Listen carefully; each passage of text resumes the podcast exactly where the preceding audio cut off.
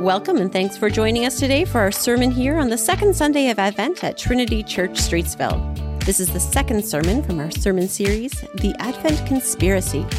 We have Rob Hurkmans with us today, where we will be working through the second tenet of the Advent Conspiracy, which is called Spend Less.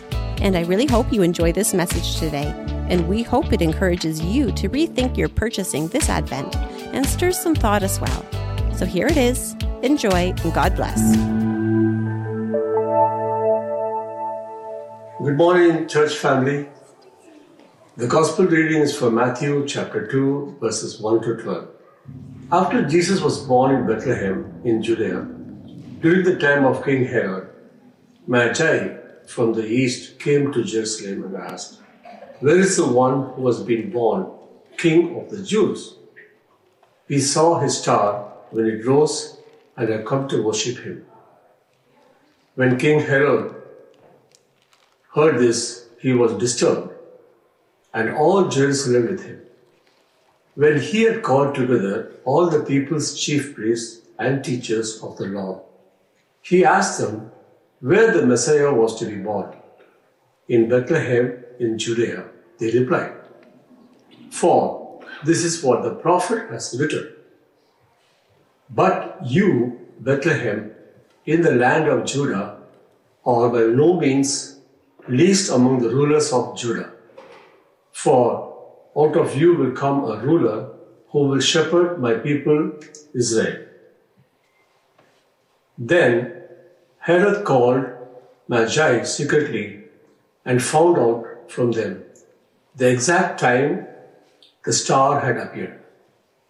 He sent them to Bethlehem and said, Go and search carefully for the child. As soon as you find him, report to me, so that I too may go and worship him. After they had heard the king, they went on their way, and the star they had seen when it rose went ahead of them until it stopped over the place where the child was. When they saw the star, they were overjoyed. On coming to the house, they saw the child with his mother Mary, and they bowed down and worshipped him. Then they opened their treasures and presented him with gifts of gold, frankincense, and myrrh. And having been warned in a dream not to go back to Herod, they returned to their country by another route. This is the word of the Lord. Oh, uh, yeah. Hey, hey, Zion, how are you today?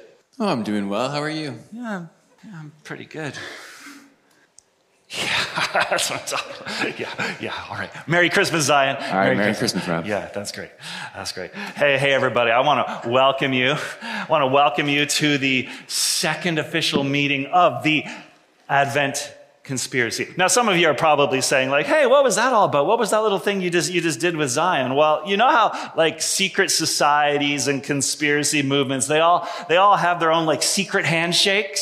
And, and sometimes they have, like, a secret code word or a secret ring or something like that. So uh, we thought, you know, because we're kind of doing something a little subversive in this conspiracy, we need to have our very own secret handshake. And so I am very proud to tell you today that the official secret handshake of the Advent conspiracy is kissy thumbs. kissy thumbs. This is, this is how we're going to do it. Uh, now, you may say, well, that seems like a bit of a strange kind of secret handshake, but wait, get this. Look, because when you put your fingers together like this, you see what happens? It forms the letter A, and that doesn't stand for Avengers. It stands for Advent conspiracy. This is our secret handshake. Isn't that awesome? So cool. Yes, I can't wait. I can't wait. So, what I want you to do right now is I want to turn you turn to someone who's around you this morning, and I want you to say Merry Christmas, and then give them the secret handshake. Give it a shot. Give it a shot. Isn't that cool? Yes. Now, uh, okay, I want to be honest with you. We probably don't need a secret handshake, although it's super, super cool. Uh, but uh, because we don't need a secret handshake, because if we wanted to know kind of who's in and who's out and who's part of this movement, all we really got to do is look at their lives. We just got to look at how you live your life over this month of December as we lead up to Christmas. Because members of the Advent conspiracy have pledged to live their lives a certain way as a kind of subversive movement as we come to Christmas. And the Advent conspiracy has these four core commitments, these four core ways of life that we're going to practice. And I wonder if you guys remember what those four commitments were. We're going to refresh ourselves this morning. But our first core commitment in the Advent conspiracy, which we learned about last week, was that we are going to worship fully. We're going to worship fully, which means we're going to do everything we can to keep Jesus at the center of this celebration. And that'll probably mean decluttering our lives, slowing down our lives, and trying to get rid of some of the stress that comes with Christmas. So that we're going to worship fully. Today, we're going to talk about this second one. We are going to spend less. So in our current culture that really, really, really pushes us to spend, spend, spend, uh, that's actually really devastating for our soul. And we're going to talk about that one today. We're going to spend less. And then thirdly, uh, next week we're going to talk about how we can give more. And when we give more, we're going to give more relationally, which means that maybe more of our gifts aren't going to come from the shopping mall this year. They might come, well, they'll definitely still come from the heart, though, right? And then finally, that means our, our last commitment is we're going to be able to, say it with me, love all. And we're going to be able to take some of the resources, energy, and money that we've kind of saved and give it to some of the people who need it the most in our world through a big act of generosity this Advent. And isn't that what Advent's all about? Isn't that what Christmas is all about? To change the world, to change the world. So that's how we are subversively working to make Advent and Christmas meaningful this year. Now, I have to just say, some of you, you're not quite getting this whole kind of secret society thing. I'll tell you what I mean. I was driving down the road the other day and I went by the house of Rick and Allie Bradshaw. And I was like, really? You're going to put a cross on your garage or you're going to put uh, baby Jesus in a manger scene right outside there? I mean, what part of conspiracy don't you understand? Rick and Allie, do you really want the whole world to know that God loves them this Christmas? Come on. No, I'm just joking, of course. Way to go, Rick and Allie. Well done, well done. Uh, it's a, it's an open secret. It's an open, it's a secret, but it's an open secret we're celebrating. Anyways, what we're learning is that Advent is the perfect antidote that we have to the chaos of the modern version of Christmas. And so by worshiping fully, spending less, giving more, and loving all, we're going to learn to see Jesus from the manger, not the mall. Okay? So that brings us to today's topic, which is spend less. Now, I want to know uh, you to know that uh, talking about this with you this morning gives me a certain amount of fear and trepidation. I'm a little nervous. I have a car running in the parking lot just in case I have to get out of here quick after the service because many of us will say, Oh, this is such a grinchy, grinchy idea. I mean, Rob, Christmas. Christmas is all about excess. It's about excessive spending. It's about excessive buying, excessive eating, excessive drinking, excessive partying and revelry. And it's true. Yeah, here in Canada, Christmas Christmas is, let's be honest, it's 99% commercial. Uh, you know, it's all about finding that right gadget for him or that right gift for her or getting the kids everything that they want. And of course, we are doing our part. We, you and me, we've all done our part in this. Uh, Canadians, uh, back on uh, last Friday or the Friday before that, we set a new Black Friday spending record. And in the US, Amazon uh, sold more items on Black Friday than ever before in their history. In fact, they sold 1,000 items per second on average uh, during Black Friday. So here's the question though why do we do this? Why do we celebrate Jesus this way? Why do we say, Happy birthday, Jesus, and in honor of your name? In honor of your birthday, Jesus, I'm going to spend a whole bunch of money that I don't really have. I'm going to charge it to a, a card that I can't really pay in order to buy a bunch of gifts for people who don't really need them or buy sweaters for people who will probably never wear them. So why do we do this? And again, my point here is not to make anyone feel bad. You will not hear me say bah humbug at all throughout this whole message. This is not a guilt message.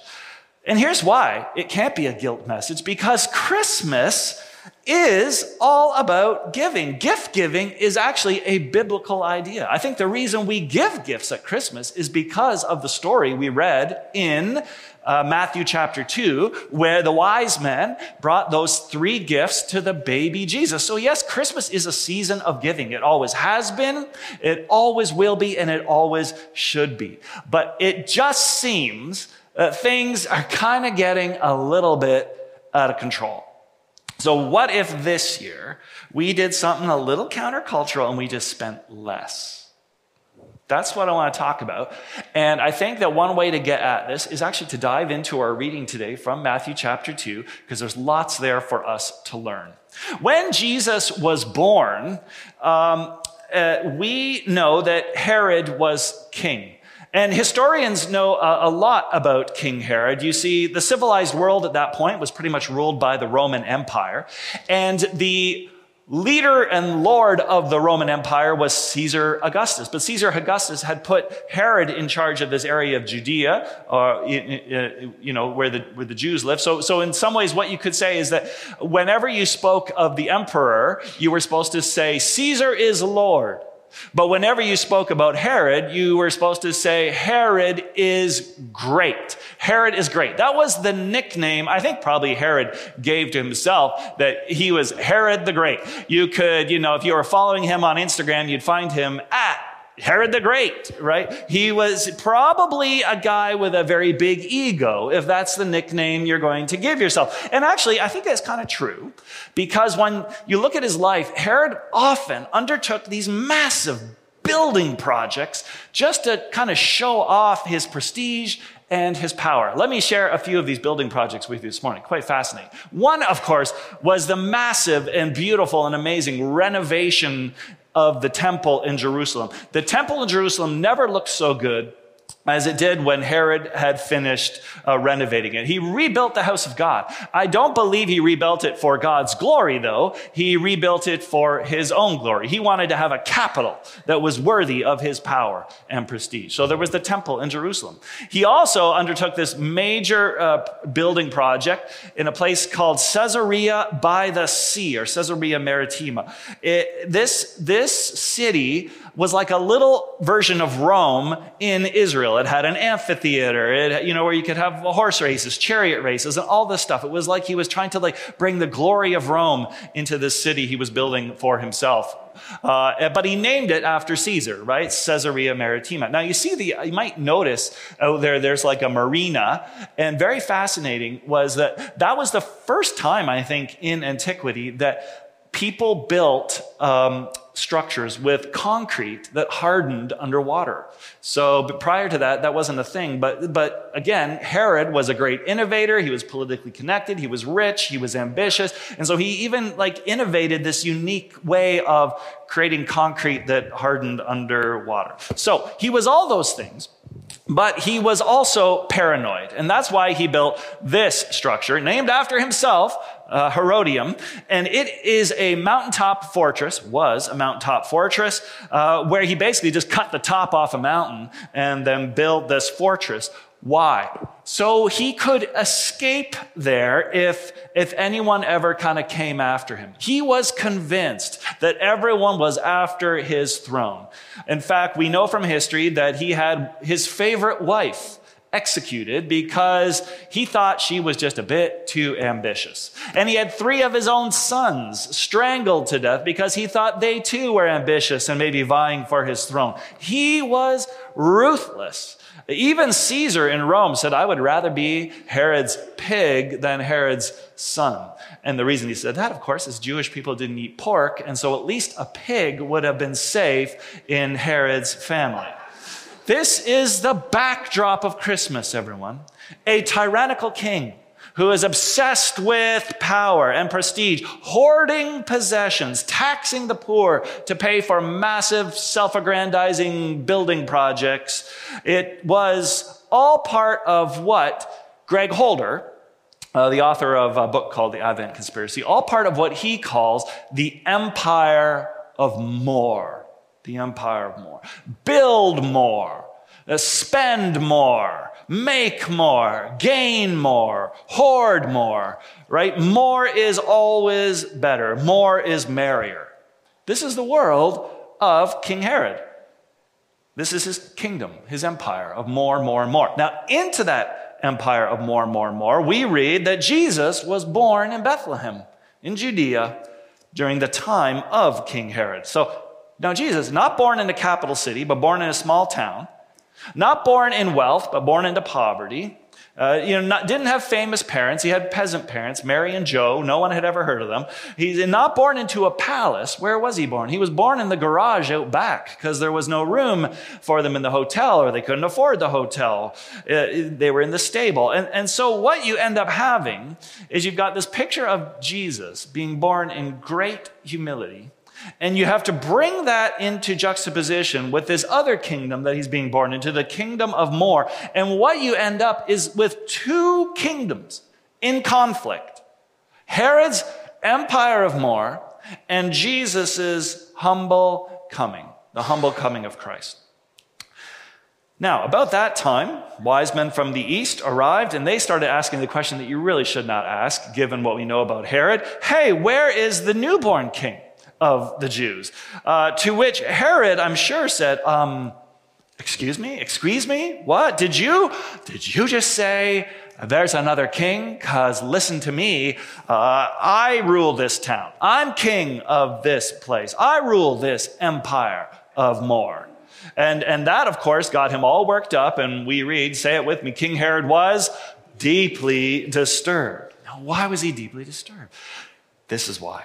Because at Christmas, at Christmas, when God enters our world, he immediately confronts the empire of more. The humble birth of Jesus challenges the power, the military muscle, the wealth, the palatial palaces, the massive building projects. He challenges all of it. He challenges the very idea of what a king is, of what a savior is. Now, Herod, of course, we read, was furious and then, in a sad and just sickening moment of the, the Bible story, he sent soldiers to kill all the boys in and around Jerusalem who were two years old and under. So here you go, everybody. Merry Christmas. Here's what you've got a, a state sponsored genocide.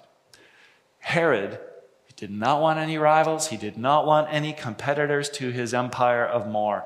This is a hard piece of scripture to look at and a hard one to fathom, but we have to look at it, and here's why. Because it shows us that the Christmas story has this dark side to it.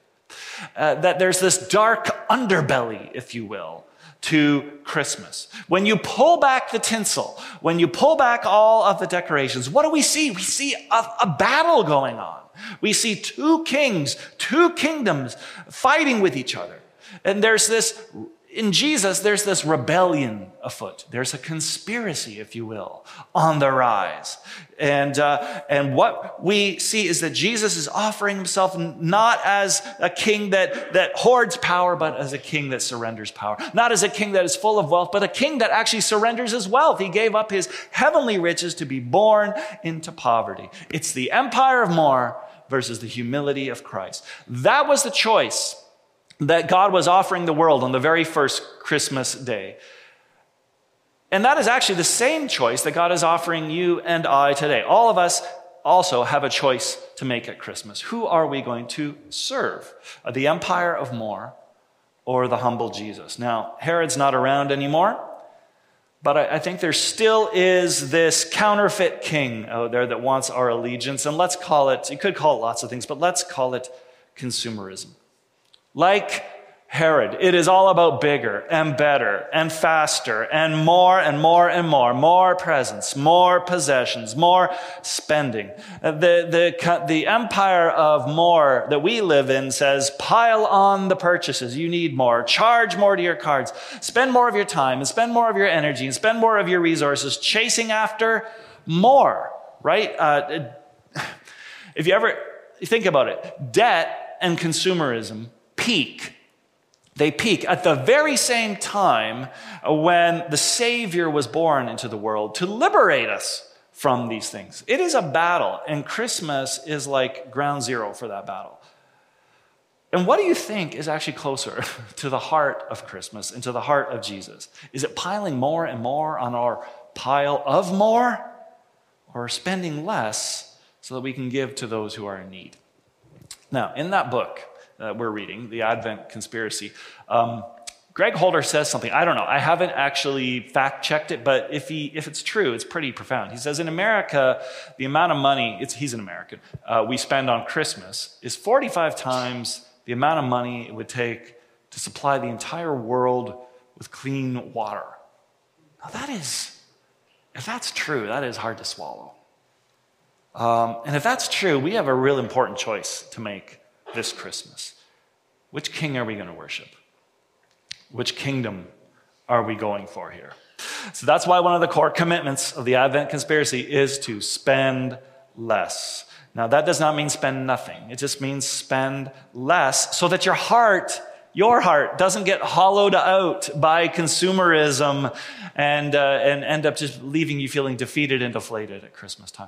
I want to show you a little clip. This is from the interview that Elizabeth did with Greg. He talks a little bit about what spending less looks like uh, from where he sees it. Because celebrating Christmas, the, one of the things that we will sometimes say is that uh, a, beautiful Christmas morning is not defined by having a pile of presents four feet high around the tree. What I've noticed in my own life in previous, mm-hmm. like pre-Advent conspiracy days, and um, and we all fall into this. It's kind of like you think, well, more is better. And so we've just got all of these things. And particularly when you have young kids, it's like, let's just shower them with so many things.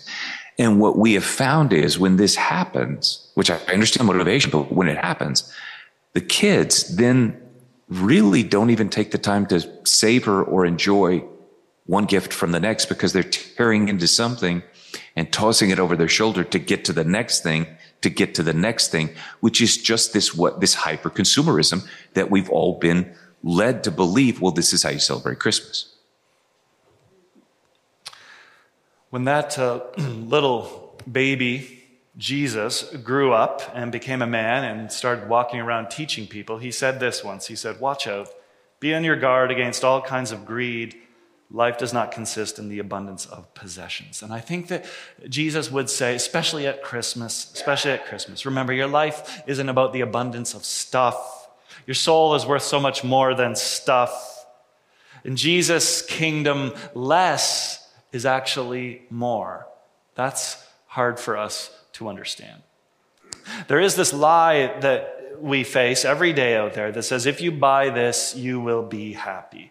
If you buy this, they will be happy, right? If you buy these shoes for your wife, that gadget for your husband, these, this phone for your kids, and actually it's true. You do feel happy.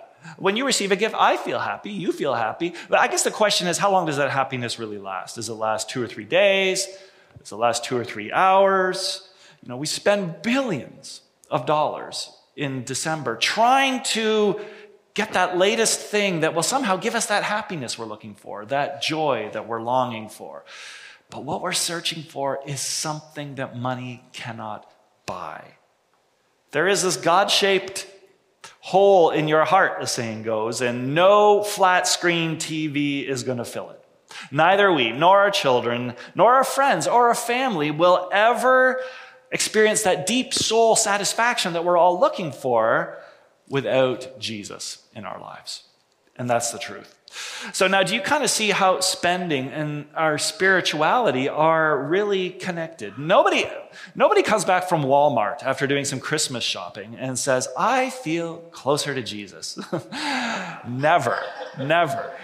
Because what happens is, under the tsunami of hyperconsumerism, as, as Greg mentioned, all the joy and all the wonder gets washed away. Actually, pretty soon, when we shop, shop, shop, uh, Jesus actually becomes just one more commodity, one more thing that we buy, uh, not this king that comes to rule in our life, but, but just something that we can consume. Jesus becomes something we consume.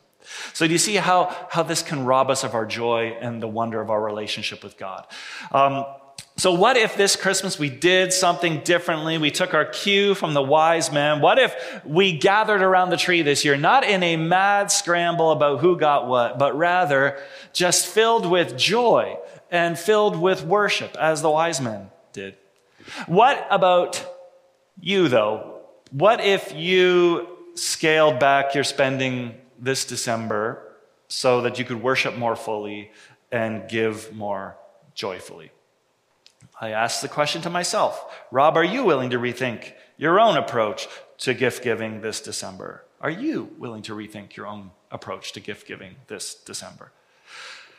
Let's um, end very practically today because we've I want to give you some ideas of how you might do this. And uh, the thing is, when you hear us say spend less, you might be like, well, spend less than what? Spend less than I spent last year, spend less than my neighbors do, or spend less than the average Canadian, which is something like, a, you know, $1,000 per person per year, or something like that. What does it mean to spend less? Well, here's some secret little strategies that might just help you. Here's the first one set a limit Set a limit. Now, the word limit sounds very negative and oppressive, but really the best way to curb over oh, runaway spending is actually to set a limit before we get there. Now, uh, Greg Holder, he just said, right, that what are we really teaching our kids anyway when we bury them under a huge pile of presents on Christmas morning? With every gift they open, it seems like the previous gift becomes less valuable, and, and the message of Jesus is probably lost in all that, anyways. So here's an idea you can take it or you can leave it, uh, it's entirely up to you. But uh, one of the, uh, the things that people sometimes do is they, they take their cue from the wise men and they say, What if you actually gave um, three gifts? Per person this year. This is the idea that, that when the wise men came, they opened up their treasure chest and they had gold and they had frankincense and they had myrrh. So they, we could say, hey, hey, you know, the baby Jesus got three gifts at Christmas and so will each of us. We're going to limit our gift giving to three presents each. Uh, sometimes people say, okay, uh, the gold gift is uh, something that you really, really want. And the uh, frankincense gift would be something that maybe you really need. Maybe you need a new snowsuit or a new jacket or something like that. And then the myrrh gift could be some kind of an experience that you would share together. Like, hey, we're going to go to a concert together. We're going to go to a nice dinner together, a family outing or something like that. Uh, I have to tell you, we have done this as a family in previous years. And I think what we've discovered is that with fewer gifts, every gift actually becomes more meaningful. So, if you want to give this idea a try in your household, we've actually got little gift tags ready for you to pick up at the resource table afterwards that say gold and frankincense and myrrh, and you can say to so and so from so and so. I would just say, word of warning, two things. Parents, don't just drop this on your kids on Christmas morning.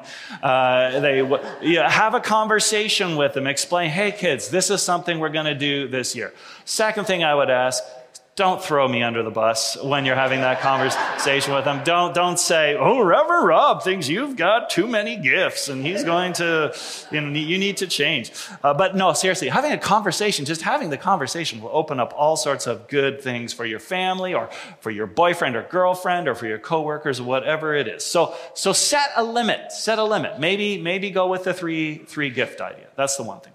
Second thing, of course, is make a budget uh, most of us spend way beyond our means at Christmas. Global News the other day reported that one in four Canadians, 25% of Canadians, are still paying off credit card debt from last Christmas right? So a budget really does help you take charge of your spending choices, right? Rather than letting culture dictate your spending. A budget doesn't mean that you don't eat out or you don't throw a party or don't buy gifts, but a budget tells you where you want your money to go rather than wondering, where did it all go, right? With a budget, uh, when that credit card bill shows up in January, it will not be a moment of shock and regret, but of relief and freedom. So that's the second thing. So we limit, uh, make, uh, set a limit, make a budget, and thirdly, lastly, spend wisely.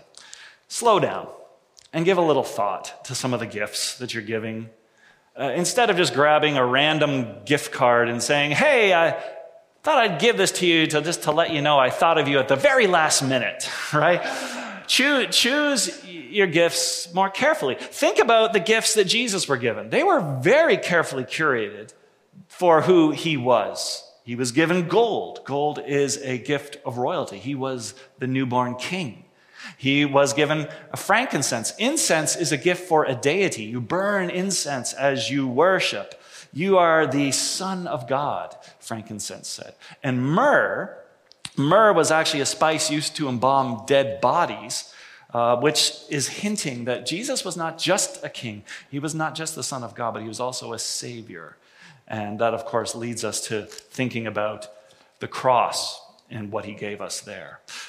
So just be thoughtful this Christmas. Make gift giving even a spiritual exercise. Pray about the people on your shopping list. Say, God, what is the best way I can show my love to them? Maybe God will say, spend a little less. Or maybe God will say, uh, give them an experience. Or, or maybe God will say, you know, just get grandma and grandpa a framed photo of the family because here's a pro tip that's all they want, anyways. that's all they want. Remember, gift giving does not mean, no, I should say it this way spending less does not mean that you love people less. Okay? So, here we go. Let's conspire together by spending less, giving more, worshiping fully, and loving all. Are you with me? Are you with me? Let's, let's set a limit. Let's make a budget and let's spend wisely. Are you with me this Advent? Because with God's help, we can resist that empire of more and celebrate the birth of Jesus just beautifully and relationally and humbly. So thanks be to God. Amen. Thanks for listening into our sermon today. We are so glad that we can share our message and the good news with you in this way. If you enjoyed what you just heard, please feel free to take a moment and rate and review our podcast, as this will help us to continue to reach even more people. Thanks again, and join us next week. Today's sermon was taken from the December 10th, 2023 service at Trinity Church Streetsville in Mississauga, Ontario.